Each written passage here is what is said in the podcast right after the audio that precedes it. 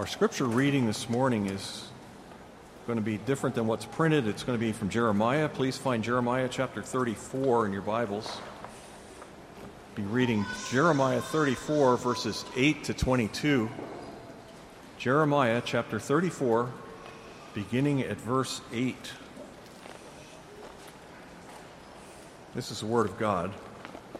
The word which came to Jeremiah from the Lord after King Zedekiah had made a covenant with all the people who were in Jerusalem to proclaim release to them, that each man should set free his male servant and each man his female servant, a Hebrew man or a Hebrew woman, so that no one should keep them, a Jew his brother, in bondage. And all the officials and all the people obeyed who had entered into the covenant that each man should set free his male servant and each man his female servant, so that no one should keep them any longer in bondage. They obeyed and set them free. But afterward, they turned around and took back the male servants and the female servants whom they had set free, and brought them into subjection for male servants and for female servants. Then the word of the Lord came to Jeremiah from the Lord, saying, Thus says the Lord God of Israel I made a covenant with your forefathers in the day that I brought them out of the land of Egypt from the house of bondage, saying, at the end of seven years, each of you shall set free his Hebrew brother who has been sold to you and has served you six years, and you shall send him out free from you. But your forefathers did not obey me or incline their ear to me. Although recently you had turned and done what is right in my sight, each man proclaiming release to his neighbor, and you had made a covenant before me in the house which is called by my name, yet you turned and profaned my name, and each man took back his male servant, and each man his female servant whom you had set free according to their desire, and you brought them into subjection to be your male servants and female servants. Therefore, thus says the Lord, you have not obeyed me in proclaiming release each man to his brother and each man to his neighbor. Behold, I am proclaiming a release to you, declares the Lord, to the sword, to pestilence, and to famine, and I will make you a terror to all the kingdoms of the earth. I will give the men who have transgressed my covenant who have not fulfilled the words of the covenant which they made before me when they cut the calf in two and passed between its parts, the officials of Judah, the officials of Jerusalem, the court officers, and the priests, and all the people of the land who passed between the parts of the calf, I will give them into the hand of their enemies, and into the hand of those who seek their life, and their dead bodies shall be food for the birds of the sky and the beasts of the earth. Zedekiah, king of Judah, and his officials I will give into the hand of their enemies, and into the hand of those who seek their life, and into the hand of the army of the king of Babylon, which has gone away from you. Behold, I am going to command, declares the Lord, and I will bring them back to the city, and they shall fight against it, and take it, and burn it with fire, and I will make the cities of Judah a desolation without inhabitant. Difficult words, but the word of our Lord stands forever. It is, of course, uh, good to be back. A big thank you to those who stepped up last week. And um, special thanks here to Chris for stepping on very short notice and um, sharing the Word of God with, with you all. When you read the modern books on pastoring, it's all about the program, it's all, all about the. Um, it's about the music, it's about the extracurricular activities, you read the older books on pastoring, and it's all about the preaching of the word. Um, so, de- so you get what you want depending on when the, when the books on pastoring were, were actually written. So I'm grateful that, um, that uh, we could have someone, Chris, step up and preach the Word of God to us last week. This week, we're back to the honor, love, and fear and I wanted to take up that issue of um, what the Bible actually has to say about indentured servitude or about slavery, if you will. Um, I think one of the things that I ran into a couple weeks ago was I've, I've thought about this issue a lot, but not a lot of people necessarily have thought about this issue. And some questions came up that I trust will be addressed today. And I want to, and my point today is to show you that God, in His great mercy, when He gave the laws on service, indentured servitude, or slavery, He's a loving God. He gave loving laws, And I just want to look, shall we say, scratch the surface today a little bit and hopefully whet your appetite, if you will, to look into this, um, into this a whole lot more. I don't want to sp- uh, do a whole series of, of sermons on this, but I want to address it a little bit more today before we get to the uh, conclusion, which uh, we, we, have to go just a little bit uh, shorter today. Um, you, we see from the passage that we read from Jeremiah right now that God takes proper care of slaves seriously. It's a very serious thing with him. He's not passive in this. It's not that he threw out a, uh, threw out a few laws and then said, well, whatever.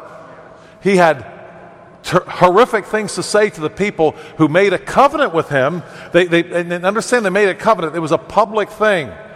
This wasn't a private thing in some you know, corner somewhere. These people were made a very definite public covenant something we haven't talked about as much this in, in IRBC as perhaps we should be talking about. A public covenant. It was public. Everybody knew it. The slaves knew it.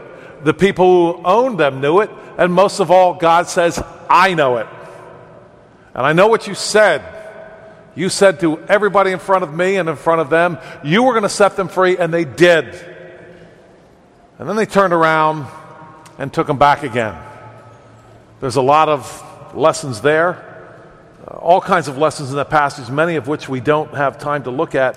One thing I do want to take a look at, though, is verse 16. And we're going to talk about this, where, he, where God says to them, He says, Look, you turned around and profaned my name, and every one of you brought back his male and female slaves, whom he had set at liberty, at their pleasure, and brought them back into subjection. Now, why would it say they're at their pleasure? We all know that slavery is horrible and no slave wants to be a slave, right? Except what we'll look at today, that little phrase right there is very important because not every single person wanted to be free from their masters. It sounds though like after this happened, then they wanted to be free because their masters went back on what they had said. But we're going to see today that there was such a thing as voluntary servitude. And again, we will we'll just be scratching the surface here today. But we want to be able to see, again, my point is to show you that God, in His great mercy, has given us rules for servitude, slavery, if you will, which we don't often understand, which we which we u- utilize our own ideas of it and we import them, and we really need to start with the Bible and then go out from the scriptures rather than starting from Uncle Tom's cabin, uh, Uncle Tom's cabin, shall we say, and interpreting the Bible through a novel, which wasn't even true anyway. It was uh, supposed to be a compilation. Uh, in any case, um, Harriet Beecher Stowe's uh, her rendition of Uncle Tom's Cabin was, in fact, a, a novel. Uh, first of all, I want to point out to us why we have such difficulties with this, with this um, topic because it's, it's, it's, it's, emotionally laden. And I'm going to be relying on Steve Halbrook today a lot. And he says this He says, whenever the word slavery is mentioned, most Americans immediately think of America's enslavement of Africans. Let us be clear while the Bible does not condemn slavery as such, the Bible does con- condemn slavery based on kidnapping, for according to biblical law, kidnapping is a capital offense. Did you know that? Kidnapping was not jail time, it was a capital offense under God's law. See, under God's law, there were very few capital offenses, but the ones that were, they were quite serious about it. And generally speaking, the capital offenses had to do with God's name, or your neighbor's person, or your neighbor's property. That's pretty much, pretty much what the capital offenses were uh, involved with. Not, not entirely, but pretty much. Kidnapping was a capital offense. Thus, the kidnapping of Africans in order to enslave them in America would never have occurred had Africa and America both taken biblical law seriously. I'm going to read that again. Thus, the kidnapping of Africans in order to enslave them in America would never have occurred had Africa and America both taken biblical law seriously. We want to emphasize that point. Because if we don't know this and we don't really know the Word of God well at all, we'll go out and we'll hear some pagan say, yeah, the Bible condones slavery. And if we don't know our Bible, we'll just run off with our tail tucked between our legs. Halbrook goes on to say this Many who hear the word slave can't seem to shake off images of brutality, kidnapping, the slave trade, one man having absolute property rights over another, and most of all, racism. Emotion clouds the general meaning of slavery itself, that of a man under obligatory service to another. To be sure, one in obligatory servitude may suffer these things, but these things are no more necessary aspects of slavery than exploitation is a necessary aspect of business. There are different forms of slavery, some good, some bad. The criterion for discerning whether slavery is good or bad is whether a particular form of slavery is sanctioned by the righteous, holy God, or by an unrighteous, sinful man. Do you understand the difference? Exploitation is possible in any situation. That's one of the reasons why we have the Bible to tell us what's good, what's bad, what's right, what's wrong. So, as we ad- uh, address this emotionally laden subject here this morning, you see, I'm fighting two things.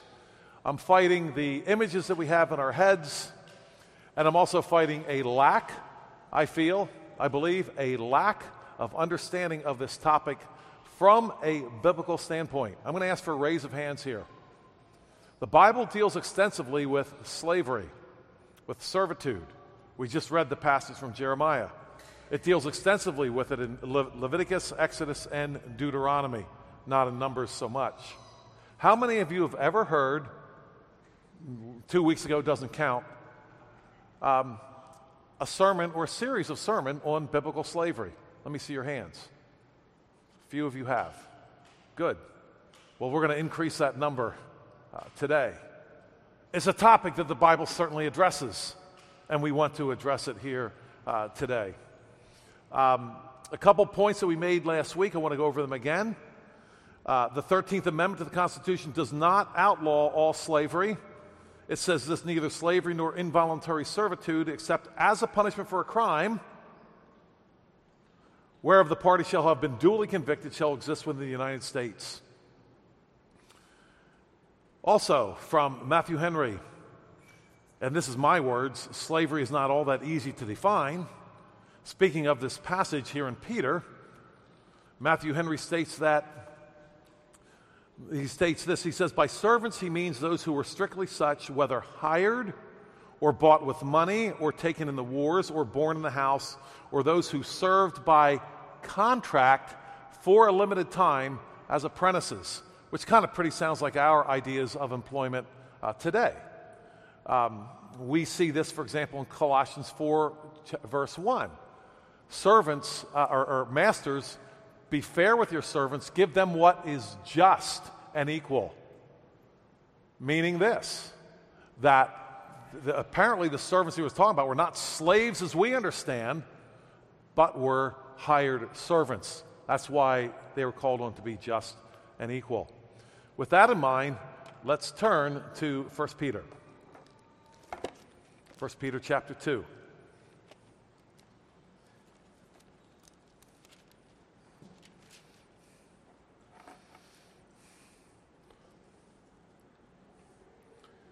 Verse 18 Servants, be submissive to your masters with all fear, not only to the good and gentle, but also to the harsh. For this is commendable if, because of conscience toward God, one endures grief, suffering wrongfully. For what credit is it if, when you are beaten for your faults, you take it patiently, but when you do good and suffer, if you take it patiently, this is commendable before God. We're going to talk about this passage, that part of the passage, a little bit more because what, what, what Peter goes on to say here can't be missed. What he goes on to say here is that you, as a servant, if you're a good servant and you do the right thing as a servant, you can influence people. And his example is Christ. That's his example he goes on to make. He says, for example, Christ. That happened with Christ. And look at look what we've got out of Christ. We have got the salvation of our souls because Christ suffered, and he did the right thing. We'll talk about that a little bit more later. Now, three points today I want to make very quickly from the, the scriptures. Number one, some forms of service were voluntary. Some forms of even what we call slavery were voluntary. Number two, there was no such thing as permanent Israelite enslavement. It couldn't be permanent. And number three, because of the impermanence of Israel of the Israelite laws, temporary slave or the, uh, uh, of the state of slavery of the Israelite right laws, I should say, temporary slavery became a means of economic prosperity. We'll talk about this today. And that is shocking to some folks I know. But we hope to make that case, at least whet your appetite, so that you can understand more about that. Once again, from Steve Halbrook, we have these words The Hebrew and Greek terms for slave do not distinguish grammatically or etymologically in their history between indentured servitude and permanent slavery. We must therefore look at the various contexts in order to discover what information the Bible's authors intend for us to understand. End of quote there from Steve Halbrook. See, we, in our language, we have a lot of different nuances, if you will. The Bible, Steve Halbrook goes on to say, either in Hebrew or Greek, doesn't make those uh, distinctions for us, at least as closely as what we would like. First of all, point number one, as we have a lot to uh, do here, some forms of service were voluntary. Leviticus 25, 39 and 40 says this And if one of your brethren who dwells by you becomes poor and sells himself to you, you shall not compel him to serve as a slave. As a hired servant and as a sojourner, he shall be with you and shall serve you until the year of Jubilee. So, how did someone become a slave in this case? Someone became poor. Now, what's the answer to this? What's our answer? You know what our answer is? Our answer is that everybody else has to become a servant, an involuntary servant, so that we can have a giant welfare system so that this person who can't work or won't work or whatever gets the money from the people who are being productive. That's our answer. And don't tell me we don't believe in slavery today because we do. Whenever you work for someone else and have no say over what happens to the money, that's some form of slavery, my friends. It's not the African slavery, but it's some form. You know what God's way is, as we just saw here? The person who's poor actually works himself out of it. Not everybody else, so that he doesn't have to work.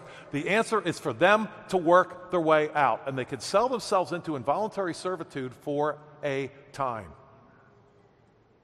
What justice is God's law here, my friends? This, this, is, this is justice. What we have today is absolute injustice. And we have the nerve, do we not, in our secular humanist mindset, to mock the Bible as unjust. Shameful.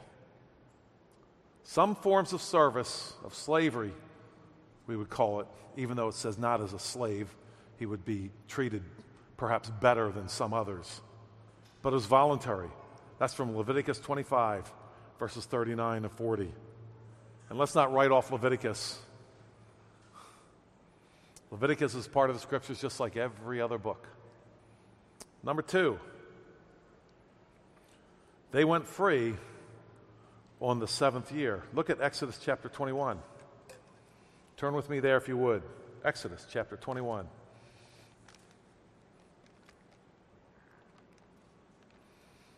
Exodus 21, verses 1 and 2.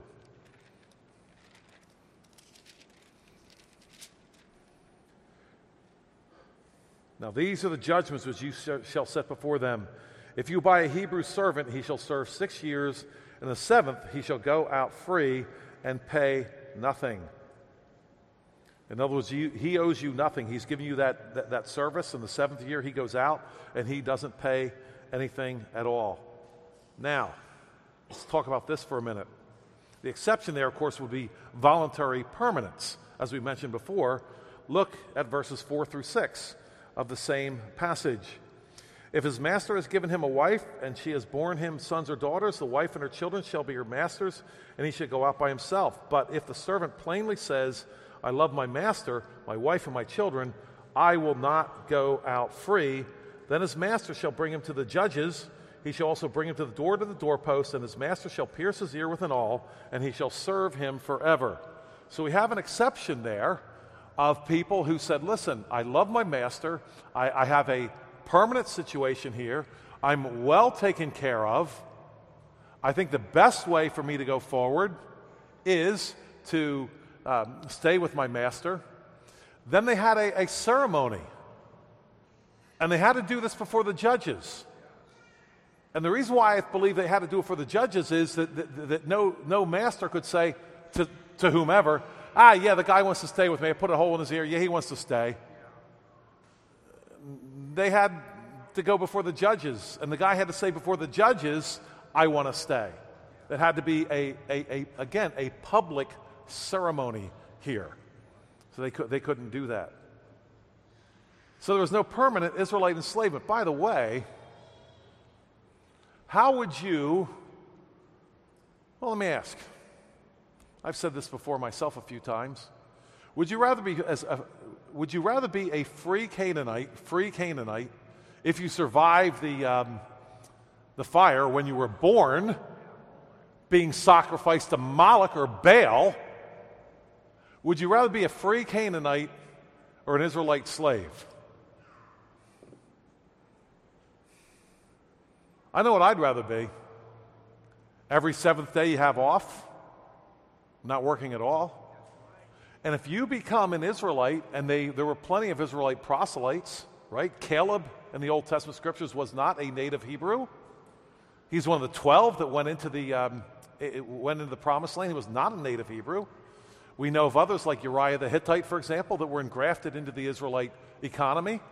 You could become an Israelite, believe in Israel's God, and at that point, after six years, you're out. You're no longer a slave unless you want to become, uh, uh, uh stay a slave, of course.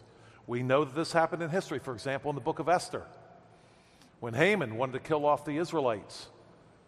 The balance of power shifted because of Esther and because of her great courage. And the book of Esther tells us that many people became Jews.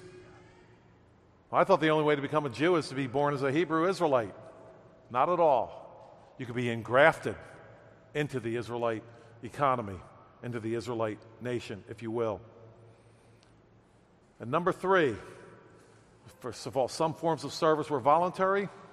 There was no permanent Israelite enslavement. And number three, because of the impermanence of, of the situation there, temporary slavery became a means of economic prosperity. A means. From Leviticus 25, verse 48, verses 47 and 48. Now, if a sojourner or stranger close to you becomes rich, okay, we can stop right there because now that takes away the whole Hebrew race thing, doesn't it? A sojourner or a stranger becomes wealthy. That's interesting to me. Because again, where could you go for opportunity in the Middle East? Probably not Assyria, and probably not Canaan, probably not Egypt, and later on, probably not Babylon. The place to go for economic prosperity would have been Israel under godly rule. How do we know this? Well, Solomon didn't get wealthy on his own, David didn't get powerful on his own. God's law makes for wealth, makes for opportunity. Why do you think so many people? I mean, think about it here, my friends. North America, people came here with the clothes on their back. That was it. Can you imagine?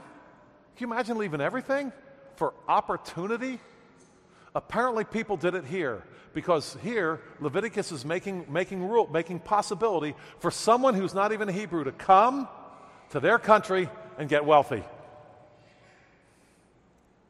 If a sojourner, a stranger close to you, becomes rich, and one of your brethren who dwells by him becomes poor, This was opportunity here, right? This wasn't welfare for the Israelites. Hey, you know what? Maybe you're maybe maybe the guy who moved in works hard and is smart with his money and is a good businessman and hires other people and he becomes wealthy. Good for him. And one of your own brethren becomes poor. Who knows why? Maybe it's disaster. Maybe people died in his family. Maybe he just doesn't want to work. Don't know. It doesn't say why. But your own, your own brother becomes poor and sells himself to the stranger Why would you sell yourself to the stranger? I know I would. I know, I, I know why if I, if I ran into really hard times.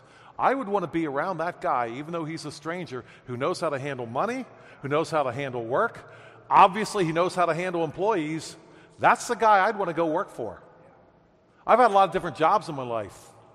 You know who the best jobs were? The best jobs were for the people who were making the most money. That's just the way it was. Not every time, of course. That's not every time in history and in everyone's experience. But generally speaking, you're going to be one, you want to work for the person who knows how to make money because he'll know how to pay you and keep making money. And that is addressed right here in the book of Leviticus. And it's almost as if Moses is assuming that the Israelite, the Israelite who became poor would want to work for the stranger who has become wealthy. I'll finish reading. Or sojourner and becomes poor and sells himself to the stranger or sojourner close to you.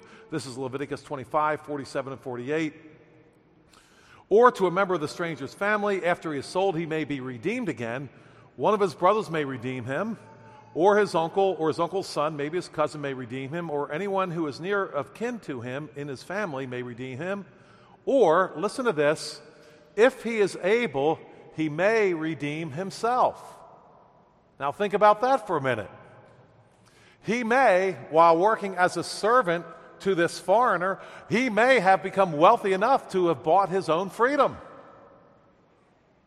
You see, what we're talking about here is you know, let's get out of our heads this slavery idea that we've gotten beaten into us from the time that we're three years old and went to school. What the Bible's talking about here is something radically different from what we've seen here in North America and in other countries. And make no mistake, North American slavery was largely based on kidnapping. Not entirely later on, but largely it was. If your brother, from Deuteronomy 15:12, if your brother, a Hebrew man or Hebrew woman, is sold to you and serves you six years, in the seventh year you shall let him go free from you. Now listen, listen to the condition that he goes free. And I'm making the case that the, the, the uh, selling into indentured servitude was a means of economic prosperity. Listen to what this Moses says here in, in Deuteronomy. And when you send him away free from you, you shall not let him go away empty handed. You shall supply him liberally from your flock, from your threshing floor. So you've got animals, you've got seed, and from your wine press. You've got wine, I suppose. From what the Lord God has blessed you with, you shall give to him. You shall remember that you were a slave in the land of Egypt, and the Lord your God redeemed you. Therefore, I command you to do this thing today. Do I need to work any harder at making the point that we have a means of economic prosperity here? You were poor enough you were, you were poor enough to sell yourself into involuntary servitude. Seven years later, you're going out with animals, with seed, with wine, for Pete's sake. And if you were good at what you did, my guess is your master, the person you work for, is going to send you out pretty liberally, pretty loaded. You have changed your economic condition. You may be, with hard work yourself, if you've learned from your, from your master here, even if he was a stranger, you may yourself, if you've learned and put hard work into it, you may be in a position later on to help somebody else. Can you see the beauty and the value of God's way here? Well, we just need to read a little bit more here. Uh, once again, from, from uh, Steve Halbrook, this, what he has to say here. He says, Thus the slave laws provided for upward mobility. From the outset, the code provides for an escape from poverty. Working, while working for his master, the slave may have a means of building a savings to the point that he becomes wealthy. But even if he doesn't, by the time he is free, the slave is provided with enough for a new start in a much better position economically than before becoming a slave. So, when we talk about what the Bible has to say about slavery and so forth, let's make sure that we have knowledge about what it actually says and not go running for the tall grass as soon as some pagan who hasn't read the Bible or care what it even says says, oh, yeah, the Bible's in favor of slavery, and that's the end of that. A few more points that we want to make here this morning um, very quickly. I want to address um, a, a, few things that were, were uh, a few items that were brought up here two weeks ago. If I can, if I can find this here, there were three questions that came up a couple of weeks ago, and I want to address these. And I actually wrote a paper uh, based on a couple of questions that were asked last week. And um, what I said was this when, you know, basically addressing this topic is a bit of a challenge. I felt that two, or two weeks ago, I should say, uh, I felt that I didn't do an adequate job. Again, I've studied this issue of slavery a lot, but most people haven't. And I kind of assumed, I think, too much from my audience here. And I think I may have created more questions than answers. I want to address three points that were brought up two weeks ago, and I'll just read this, and this will be the conclusion of our sermon here this morning. Um, point number one was brought up the scripture that prohibits the return of fugitive slaves. That was brought up. What scripture is that? Number two, the statement that I made that slave markets were not permitted under Mosaic law. And number three, the general treatment of African slaves on transatlantic, voyages to the New World. So, my clarifications that I trust will actually clarify more than cloud are these. Number one, the scripture that prohibits the return of the fugitive slave is Deuteronomy 23 15 and 16. It says this You shall not give back to his master the slave who has escaped from his master to you. He may dwell with you in your midst, in the place where he chooses within one of your gates, where it seems best to him. You shall not oppress him. That's from Deuteronomy. My statement is this it is my belief that the Fugitive Slave Act that required the return of an escaped slave directly violates that prohibition. The Fugitive Slave Act. Number two, the statement I made that slave markets were not permitted under Mosaic law. My source here is R.J. Rushdoony after citing Exodus 24 7 and Deuteronomy 21 16. He makes the following statement he says certain things clearly appear in these two laws. First, Exodus 21:16 forbade the kidnapping of any man, whether Israelite or foreigner, whereas Deuteronomy 24:7 forbade the kidnapping of Israelites. The kidnapped Israelites would almost surely be sold abroad, and this second crime would be more difficult to detect since care would be taken to put some distance between the enforced slave's new home and his homeland, lest the slave, as a runaway, expose the kidnappers. That's always the case, right? In kidnapping, you want to get the person as far away as possible. Second, the selling of slaves was forbidden. Since Israelites were voluntary slaves, and since not even a foreign slave could, could be compelled to return to his master, as we just saw, slavery was on a different basis under the law than in non biblical cultures. The slave was a member of the household with rights therein. We know that from the case of Abraham, right? Remember, it says his his, um, his chief servant was master of his entire house. And when he wanted a wife for Isaac, he sent his servant, slave, if you will, to get a wife for his son. And his servant was obviously a believer because he prayed for the right person for Isaac. The slave was a member of the household with rights therein. A slave market could not exist in Israel. The slave who was working out a restitution for theft had no incentive to escape, for to do so would make him an incorrigible criminal and liable to death. And so, number three, that's about slave markets. That question came up. Number three, the general treatment of African slaves on transatlantic voyages to the New World. Here I stated that the conditions under which have, have been, here I st- that the conditions under which uh, the slaves traveled have not been accurately reported, as the slaves seen as human cargo would lose significant value if further maltreated. Of course, instances of neglect, starvation, and maltreatment would exist. Um, one of the authors that I read this week said that there were many cases where um, they, they didn't plan well, and many of the crew on a ship died at the same rate as the slaves themselves from neglect. But this is from John Eidsmoe, who seems to give somewhat contradictory information, but I'll read it anyway. He states this in his three volume series, Historical and Theological Foundations of Law. He says, In theory, the lot and prospect of an indentured servant, while not ideal, were far better than those of a slave. An appalling number, up to a third, according to some estimates, of the slaves who were brought from Africa, African or Arab slave traders for the Atlantic Passage died on board the ship. He gives no reference for this up to a third comment, which is unusual for him. But then he goes on to say this a slave trading sea captain who brought slaves in Africa or Arabia had to bring those slaves to the New World alive and reasonably healthy, or no one would buy them. He thus had a strong financial incentive to keep them alive and healthy. A sea captain carrying indentured servants usually had no such incentive. Likewise, the American slave owner had a financial incentive to keep his slaves healthy because they were his property for life. Now, no one's making the case, I certainly am not, that this transatlantic voyage was like a cruise ship or a pleasure vessel. No one is making that case, nor do we want to. But we do need a little bit of a perspective here for sure, and think about how this probably would have been done if you were, would have been living in that time. You, certainly, you would not have wanted to deliver an entire boatload of dead slaves uh, in the uh, transatlantic voyage for sure.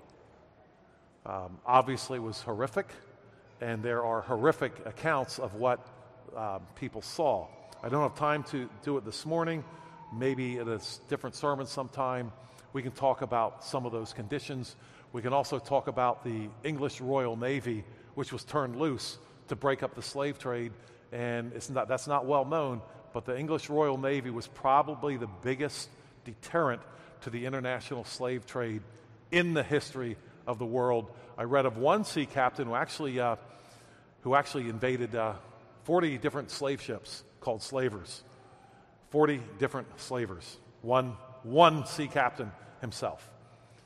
In any case, in any case, my purpose here again this morning is to communicate to you that the Bible has very specific things to say about slavery and about indentured servitude, about servants, and about masters. It's not as if slavery in the Bible turned loose the master to do whatever he wanted. There's lots of prohibitions there and lots of things that he could have gotten himself in a lot of trouble for, for sure. Ultimately, my purpose is to com- communicate to you that the Bible is a merciful, loving document. God gave these laws to his people because he loved them, not because he hated them. And it's our job. If anything doesn't look right to us, Let's study a little bit more. Let's find out what the Bible really actually says. Shall we pray? Thank you, Lord, again for your word. I pray that my exposition of it would be accurate and forthright and enlightening and answer questions rather than create them. Answer more questions, shall we say, rather than create them. We thank you for this congregation. We pray this morning for those who may be sick among us that you would bring them back to health quickly. And thank you for this congregation.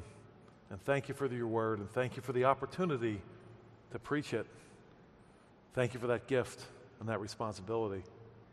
We pray these things in the name of Christ, our Savior and Lord. Amen.